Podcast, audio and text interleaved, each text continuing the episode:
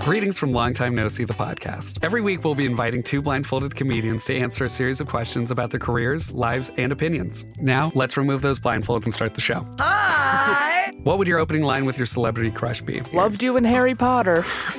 Worst date you've been on? A man bit my neck mole off once. You did what? A man bit my neck mole off. Oh my God, Jack almost fell off his chair. Be sure to follow and subscribe to the podcast. Hi there, Matthew Parsons. Hello. How are you? I'm well, thanks. What can I do for you? What is Ghost Echoes?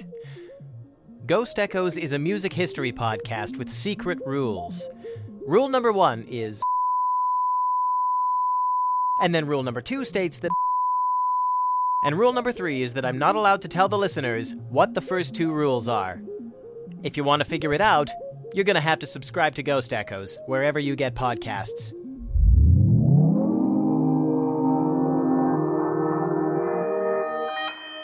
Consequence Podcast Network.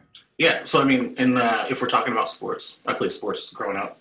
It was just like being an athlete. This is Bartees Strange, real name Bartees Cox. We spoke with him briefly in last week's episode. Bartees has led a really interesting life. Today, he makes fantastic music. He has this beautiful singing voice. He grew up on Whitney, which were all three reasons that I wanted to talk to him for this season, but... also, because Bartees did indeed play sports growing up, which will make sense in a minute.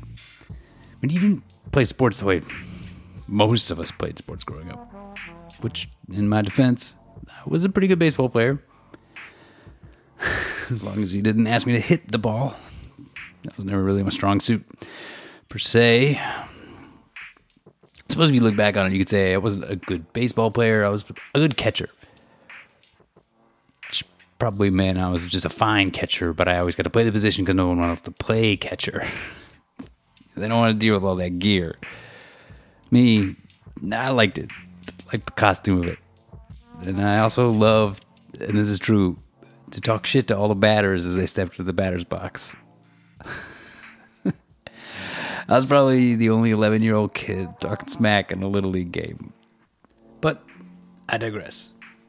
You see, Bartees didn't need all those qualifiers, because before Bartees started making amazing music, Bartees played sports. He grew up in rural Oklahoma. He played high school football, where high school football is a religion. He was good enough that he got a scholarship to Emporia State in Kansas, which is Division II college football. That's impressive in its own right. But his second year, he transferred to the University of Oklahoma. Now, OU isn't just Division I college football. This is one of the historic powerhouses of D1 college football. This is the top of the top. Just to be scouted by Oklahoma means you are probably the best player for 100 miles around, and Bartees got asked to play for Oklahoma. Unfortunately, he blew his knee out before his first game, so technically he never played for Oklahoma, but even still, Bartees played sports.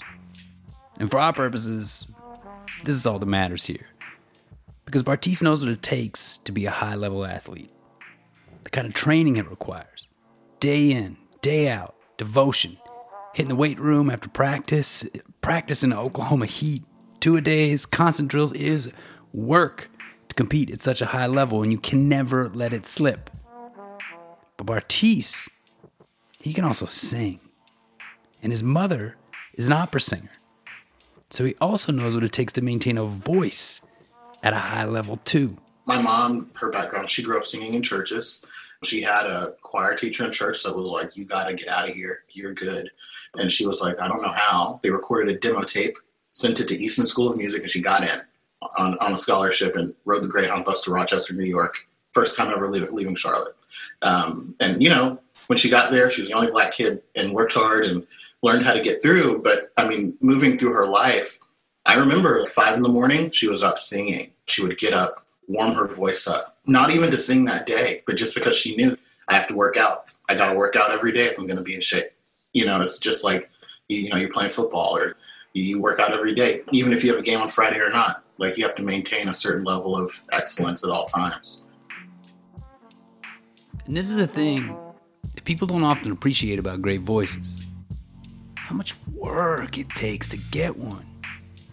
And then, how much work you gotta do to maintain one. I think we as listeners, I think we all have a flawed understanding of great voices. We watch Whitney Houston sing the national anthem, which, if you have never seen Whitney Houston sing the national anthem, stop what you're doing. Just like stop the podcast, go to your Google machine, type Whitney Houston national anthem in, and just watch, because it is the greatest version of that song. Period. Marvin Gaye is a close second, but Whitney is incredible. Just go watch that and then come back. Okay, you seen it? Okay, you see a vocal performance like that. I think that most of us just think, we think it's God-given. And we don't think of it the same way when we watch Jimi Hendrix play his version of the national anthem. No one thinks that he just picked up a guitar and could play like that. We think about the practice. Partly, I think, because we can see his fingers move. We can see there's physical manipulation and technique there that we don't all have. But when we watch a great singer open their mouth and hear that sound come out, we just think, I think we think it's all gift. When Whitney opens her mouth and sings, we just see Jesus come out, you know? We don't think of all the work that it took to get there. We don't think of all the work that she's doing to do that, right in that instance. Great singers aren't protective of their voices just because they're divas. They're protective of their voices because they work their asses off to get one. And have to keep working their asses off every single day just to maintain one. Just like any world-class athlete who wants to compete at a high level in their sport. Yeah, man. I mean, it really is a muscle. And, you know, it gets stronger and you can lose it. It can get weak. So my mom, she worked out every day. She was always doing really boring-ass drills, just like it was football practice. I mean, she would put her finger on a note and match it perfectly, you know, walk up the scale, you know, I would come downstairs every morning just hearing that. But yeah. Would there be times when you'd be on your way to football practice, you know, walking out the door, and then your mom would be at the piano working out her voice? Yeah. I have actually, like, incredible photos of me leaving opera camp and going to, like, football practice. I have all my makeup on. I've got, like, my legs on, you know, like my pad. Yeah, it all was a mess. But my mom was, you know, she's really serious about it in the way that an athlete would be. And I would imagine that Whitney had a regimen. You know, my mom was, like, crazy about food, the types of things she would put in her body. Singers have rituals, like great singers, you know, they've got their thing. And you should talk to my mom. God, I would love to. She's cool. Yeah, actually, I mean, if you want, I can easily put that up. Man, I would love to. That would be amazing. I've actually been looking for an opera singer or a gospel singer, someone with a power voice to talk to for this season. Oh, yeah. You should talk to my mom. So, ladies and gentlemen. I would certainly say that I learned how to sing listening to my uncle in church. I give you acclaimed soprano. In a little town called Clover, South Carolina. Who's performed everywhere from the Kennedy Center to the Berlin Opera. My uncle was what they called back then, and they still do call them, the hymn choir leader for Love's Chapel AME Church. Polish professor. Small, beautiful, little quaint, little church. World-class vocal coach. So I would sit there, and at the time, I was not much of a talker. Bartees's mom. I would just sit and listen and listen and listen, and then one day, I was 4 years old, and I just broke out and started singing. Dr. Donna Mitchell-Cox. And my uncle came in and he said, "Is that you, Donna?" He used to call me Donna Duck. "Is that you, Donna Duck?" That's when I knew that, well, I mean, I was just a baby. That's when they knew that I could sing. I have to tell you, Dr. Cox was such a delight to talk to. And first of all, you can tell she's a singer just by listening to her speak. She speaks so musically. You know, this job has me listening to a lot of people talk, and her voice, it sounds like a harp. But beyond being a delightful person, with a beautiful speaking voice and an excellent singing resume spanning from gospel to opera, she's also a professor of voice and a vocal coach. So she knows her stuff, and she was the perfect person to explain what it takes to really sing. Well, I'll just speak totally from a teacher's perspective now, not only thinking about one vocalist, but just thinking about what I know that vocalists should do to protect their sound, protect the everything that makes up their instrument. Knowing that their instrument, first of all, is the whole body and not just the mouth and the neck that we hear this sound coming out of, right? Marilyn Horne, do you know who she is? No, I don't. Who's that? You don't? Okay. Marilyn Horne is a world-renowned mezzo-soprano, and I worked with her at the University of Oklahoma. She would come every semester and give our students lessons and give master classes as a clinician. So it was a wonderful learning experience. But one thing she said that I will never, ever forget, which I believe to be true, singing is half athleticism, half singing. Yeah, so you have to know your body. You have to know how your body works, how your body supports the voice. That's very important. People say, okay, you need to breathe. Right, but how do you connect that breath to the sound and also create the sound that you want? I don't think a lot of singers even think about that. I think especially people that are not trained singers.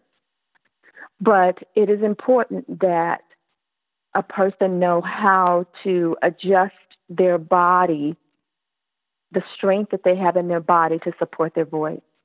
A person has to learn how to tune not only the instrument, the vocal instrument, but they have to tune their whole body to complement their voices. So, I can sing. I sing for a living. And I think it's fair to say that I'm a better singer than most people.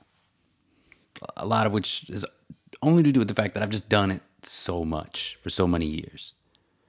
But there's a difference between when I say I can sing and what Dr. Cox is talking about, tuning her entire body to sing. Yes, technically, both Dr. Cox and I are singers. Just like technically, both Bartees and I played sports growing up, but there is a vast difference between me strapping on my catcher's gear and playing dress up on a baseball diamond and what Bartees had to do to even catch the eye of the University of Oklahoma football program. This is very important to establish because I think we take a singer like Whitney Houston for granted. We admire her voice. We worship the vocal cords, but we don't appreciate the athleticism that is behind it all. We fail to recognize that a great voice like that doesn't just come out of the throat, just like a great quarterback doesn't just throw a perfect spiral from his hand. It comes from the whole body, being finely tuned, worked out over years and years of practice and training, a million micro adjustments happening all at once. And that kind of performance, that kind of athleticism, sure, there is some natural gift that is involved, but that natural gift is nothing without practice, starting at a very young age and continuing throughout your entire life, which is what Bartees got growing up playing football in Oklahoma, and what Bartees' mother, Dr. Cox, got growing up singing gospel in Love's Chapel back in Clover, South Carolina, and what Whitney got growing up surrounded by great voices in her family and in her church, the New Hope Baptist Church in Newark, New Jersey. Her roots in the African-American church, we're very, very expressive people. In church, we give it all that we give it all we got, you know. And so, yes, I would say that definitely impacted the way she presented her voice, how she handled her voice. I must say that it is definitely a taxing way of singing. But I would stand with you and be in total agreement with you that her upbringing, understanding how the Spirit of God is moving in the church and being connected to God because she had a prayer life and because she knew God for herself, she had a mother that was a singer, she had been exposed to excellent singing, Dionne Warwick. She knew what it was like to sing well and what it took and how to physically use her whole body to accompany and to project her sound. It had a whole lot to do with her being in church and being exposed to singers that did it every single Sunday.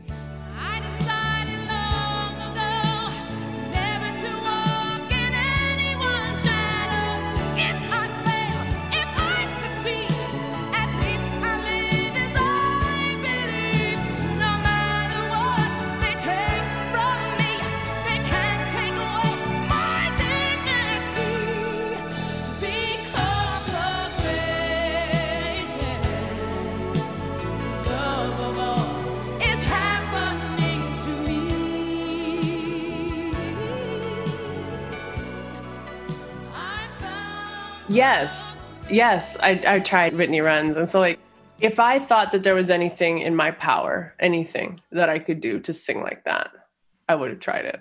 This is Dessa. She's a singer, a rapper, a writer, a lifelong Whitney fan, and one of my favorite people on the planet to talk to, because she is astoundingly smart. And she says things like this. And I used to imagine when I was a teenager, so old enough to have my instrument now, right? Like the hormones that happened, the gel was set. I remember thinking, what if for one day I could sing the music in my head like they can? What would that be? What would that even be like? It's like, I wouldn't want to inhale to waste any time. I'd only want to sing. See what I'm talking about? One of the best people to chop it up with over a glass of whiskey and the ideal podcast guest. Dessa is modest about her voice, but Dessa can sing. On the spectrum between your uncle flatly stumbling through Happy Birthday and Whitney Houston, I think I'm probably somewhere squarely in the middle.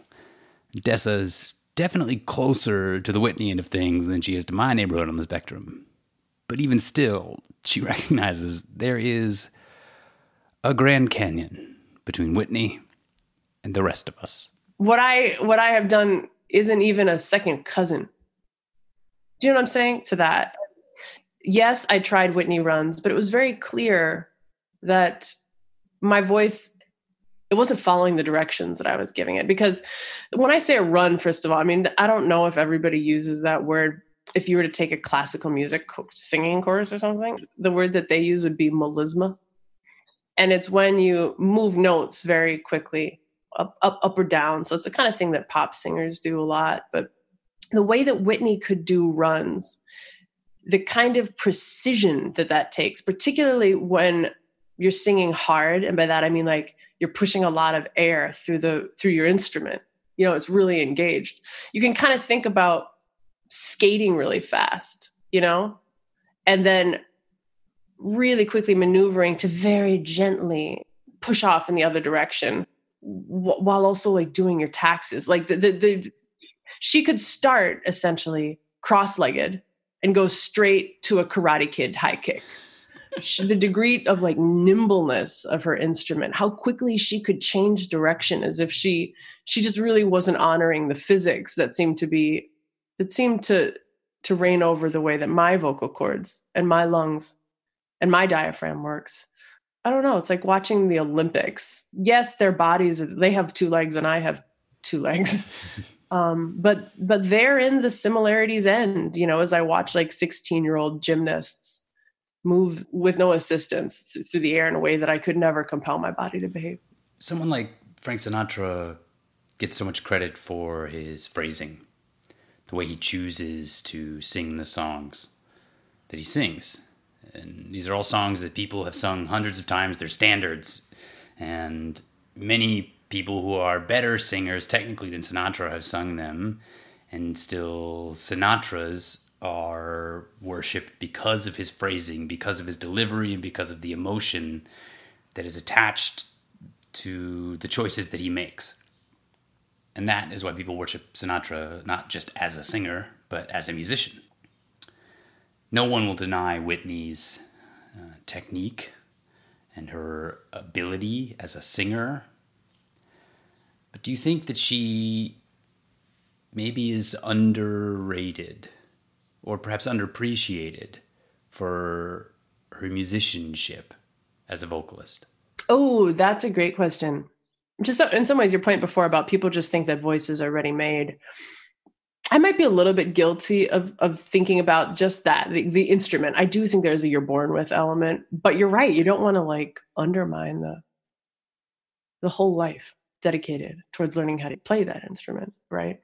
I don't know for sure how Whitney's songs got made and how much like production guidance she might have had on some of the phrasing, but on the way that she stylizes, yes, I think she is undercredited in that. In addition to the fancy trills, which I feel like everybody knows about that. Everybody jokes about that. You know, when you push air out of your lungs and you sing on it, as opposed to just breathing it out or talking on it, you can set the dial on how much of the air you sing on. You can sing on all of it, or you can sing all of it. You know, you can make it breathy or not breathy. She's really good at picking her moments about when to maneuver between those two modes. She's also really good at picking moments to alternate between her head voice and her chest voice. Okay, to cut in really quick and explain head voice and chest voice for those that don't know. When you sing, the sound and quality of your voice is not just shaped by the air passing through the muscles of your vocal cords. Our bodies are their own set of effects processors in a way. And you can choose what effects you'll use based on how you let the sound of your voice resonate as it leaves your body. You can let it resonate in your chest, or you can let it resonate in your head. You see how different they sound? How a singer uses their resonators, when they choose to use them, and how they switch between them is crucial to how their voice sounds. Really, it's how they play their instrument. She maneuvers really well between those two. And in a woman's voice, you can't do all the notes in the chest or head. You can't pick. There's an overlap between your chest voice and your head voice. So, ba ba ba ba ba ba ba da da da do. As you go up, there's this section called the passaggio, I think, where there's this few notes that you can sing either in chest or head. And you have to pick as you go. So every singer, when they're singing a hard song, we'll go, here comes that damn passage. And I got to choose right now which way to tackle that note in, because else you got, you know, like that's your musical output. So she chooses her moments about when to flip between chest and head to really good, really high effect, I think. Also, Andy, will you please not use any of my attempted demonstration because I sound hella wobbly, but. Sorry, Dessa. I had to use a couple of them because the point she's making was so good. When we watch Whitney sing, we don't think about the millions of micro decisions she's making both consciously and subconsciously. And when she makes the decision, how incredibly hard it is to execute it. Listen to this part of the song, Saving All My Love For You. I love this. What she does here totally blows my mind because you can hear her building up to this full body, super loud belt as she rises on the phrase, "'Cause I'd rather be home feeling." And then just before she finishes the sentence, she turns on a dime back down to this perfectly pure, delicate, soft tone to deliver the end of that sentence and the word blue. Cause I'd rather be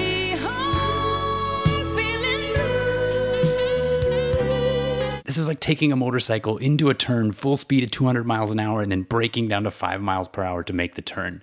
And then instantly bringing the bike back up to 200 miles an hour as she exits the turn and hits that "so I'm saving all my love for," only to drop it back down again to make the last word of the line "you," this perfect, euphonious, flawless, delicate tone to carry out the phrase. So I'm saving.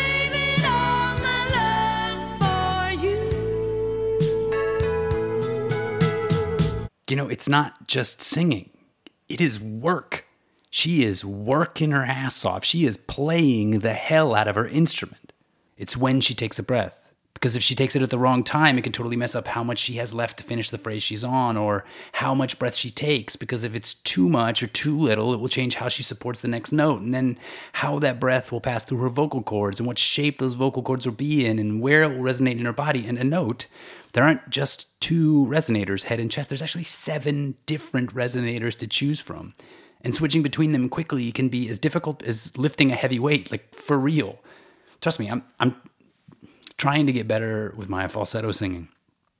I've got this very naturally deep voice. Singing low notes is very easy. I'm trying to figure out how to sing high notes. It's very hard for me because it requires a lot of delicate switching between the various different resonators in the head and the throat and the sinuses, and trying to work through a difficult part.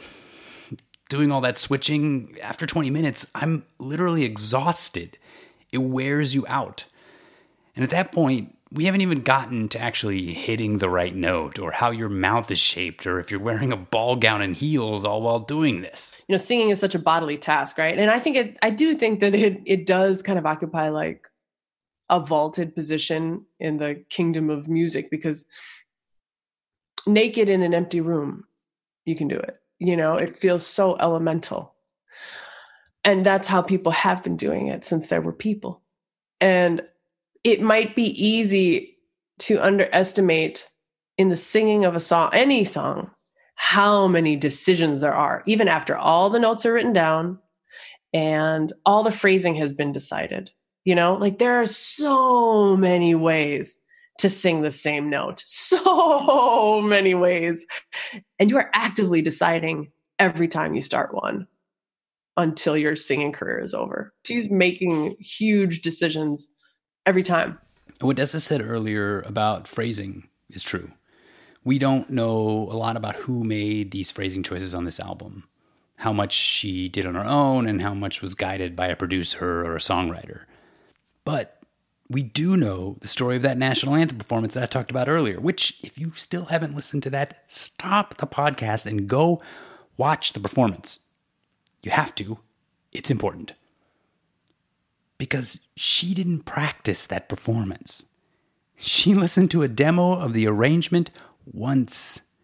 And it's not a traditional arrangement of the song. They switched it from a waltz to a 4/4 groove to make it feel more modern. So it's not like she's just singing a song that we've all sung 1,000 times, she's singing a totally different version of it. And she heard it once, and then she went out there and sang the greatest performance of it ever of all time. And so if we know that, it's pretty safe to say that even if she had some guidance on how to perform these songs, how to phrase these deliveries, in the end, the reason they are the artistic and athletic achievement that they are is because of Whitney. And the way she played her instrument.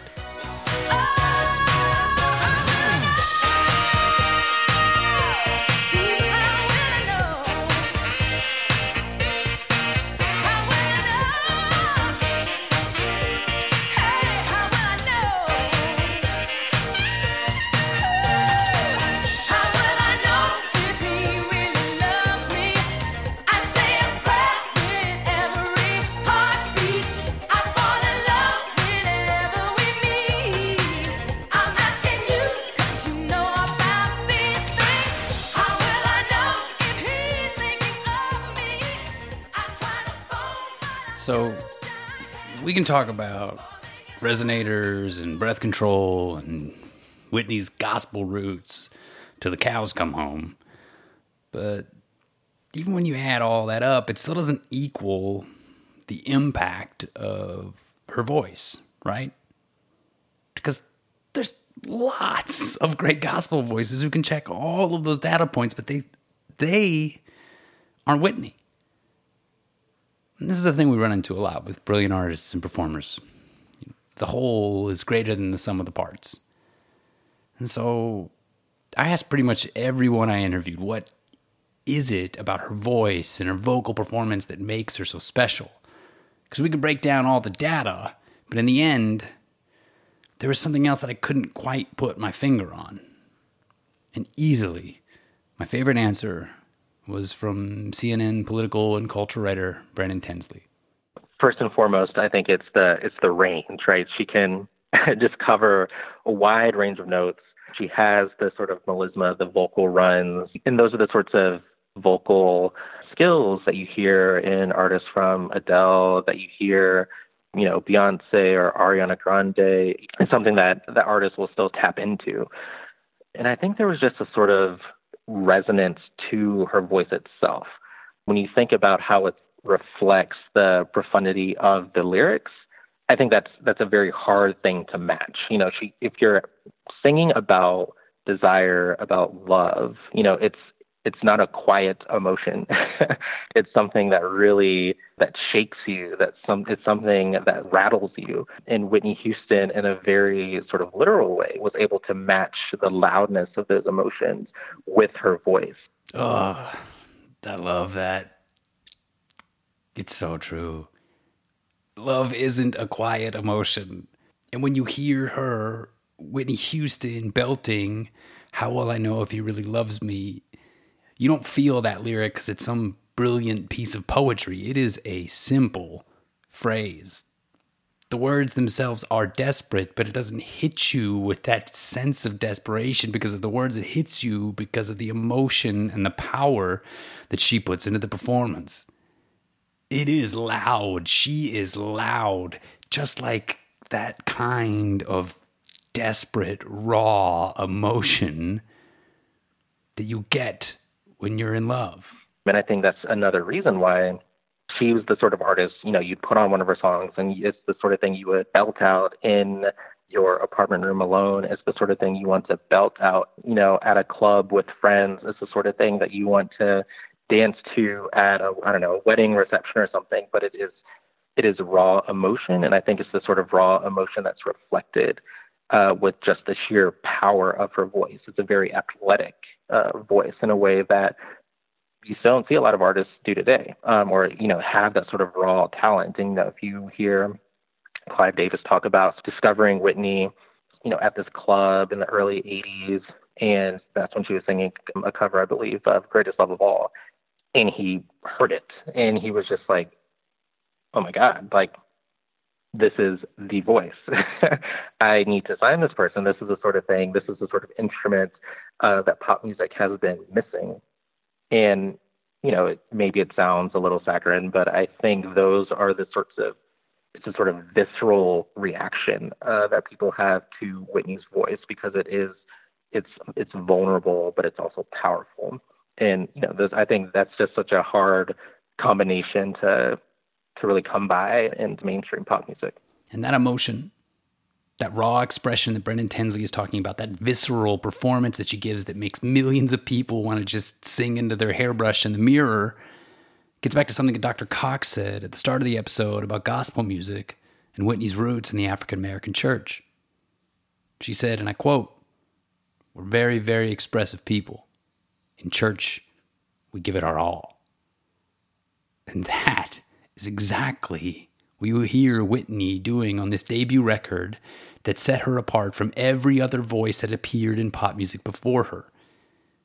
She took all that gospel, all that training, all that athleticism, and channeled it right into pop music in a way that no one had ever done before. I'm just very happy that she showed the world how versatile she was and how versatile gospel was. We're back here with opera and gospel singer Dr. Donna Mitchell-Cox. She took genres and included genres into pop music, and she recreated something that was maybe one way. She made it, she put another dimension to it in the way she sang. Did that mean a lot to you? Was it significant for you as a woman who grew up singing gospel in the African-American church to hear another gospel voice like that on the biggest platform in America, you know, like on a pop level?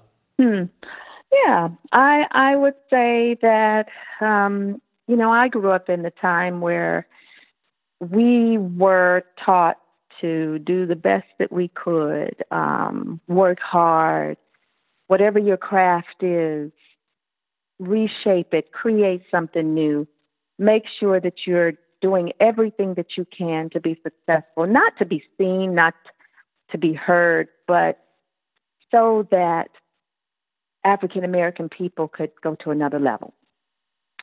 So when Whitney came out and she started singing and, like I said, meshing gospel music and R&B and pop music and all the sounds, making her voice heard, it was also like it was all of our voices. It was all of our singers' voices. A lot of us grew up in church. A lot of us was that versatile. You know, some of us, like me, went off to a classical side, but always came back to the root. I never, ever stopped singing in church, you know.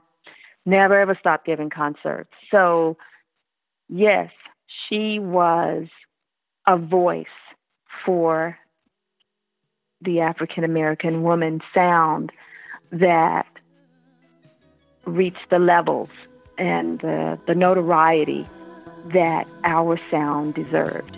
I found out what I've been missing, always on the run.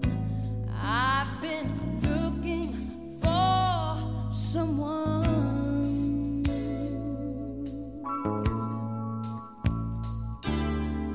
Now you're here like you. And that is actually part of what we're going to cover next week. In the final episode of this season of The Opus, we're going to dig into the impact that Whitney's had beyond music on so many cultures and so many communities.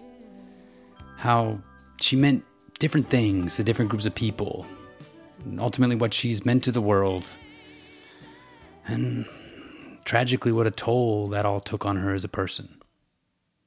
But for now, I want to thank this week's guests. CNN political and culture writer Brandon Tensley, singer, rapper, poet, my friend Dessa. Check out her music. Check out her book, My Own Devices. It's great. Just check for her. She's always working on something cool. She's worth a follow. I also want to thank my homie Subyao for letting me use his song Solution at the beginning of the show. He's got a great new album that's up for pre-sale right now, which I do a tiny bit of singing on. So if you want to hear my gravelly voice over some beautiful electronic music, look up Subyao, Subyao. And last but not least, I want to thank Bartees Strange for his great music, his great insights, and for introducing me to his mom, the incredible Dr. Donna Mitchell-Cox. Honestly, I could have just aired our interview in full. It's just a masterclass. There's so much great material that I haven't even used yet. I can't wait for the bonus episode. Over at Consequence Sound, they're giving away a beautiful Vinyl Me Please reissue of the album, Whitney Houston. Skatefold, peaches and cream colored vinyl, and it comes with a 40-page hardcover book. It's a real beaut. So head on over to consequencesound.net, enter for your chance to win. And if you're at this point in the episode and you still haven't watched Whitney sing the national anthem, you are killing me, bruh. Do it right away. It will blow your mind, and then remind yourself that she didn't practice that. She just ripped that one right off the hip. It's incredible. She's a machine. But it's all the time we have for this week. Thanks for listening, y'all.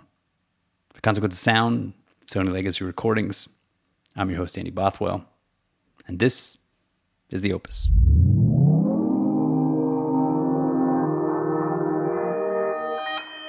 Consequence Podcast Network. Hey, it's Kyle Meredith, host of the Kyle Meredith With podcast, presented by WFPK at WFPK.org and the Consequence Podcast Network. It's a series that puts the spotlight on iconic musicians and actors, inviting them to drop by and talk about their latest projects, whether it's albums, TV shows, films, or beyond. I'm going to say something I don't want to say. Here it goes. Without Spinal Tap, there is no Tenacious D. Whoa. Man. We get great stories and the biggest scoops from people like Garbage's Shirley Manson, the 1975's Matty Healy, Jack Black and Kyle Gass of Tenacious D, Maya Hawke, Kiefer Sutherland, and everyone in between. New episodes arrive every Monday, Wednesday, and Friday, so it's a great way to keep up with your favorite artists and discover some new ones. You can find Kyle Meredith With on the Consequence Podcast Network or wherever you get your podcasts.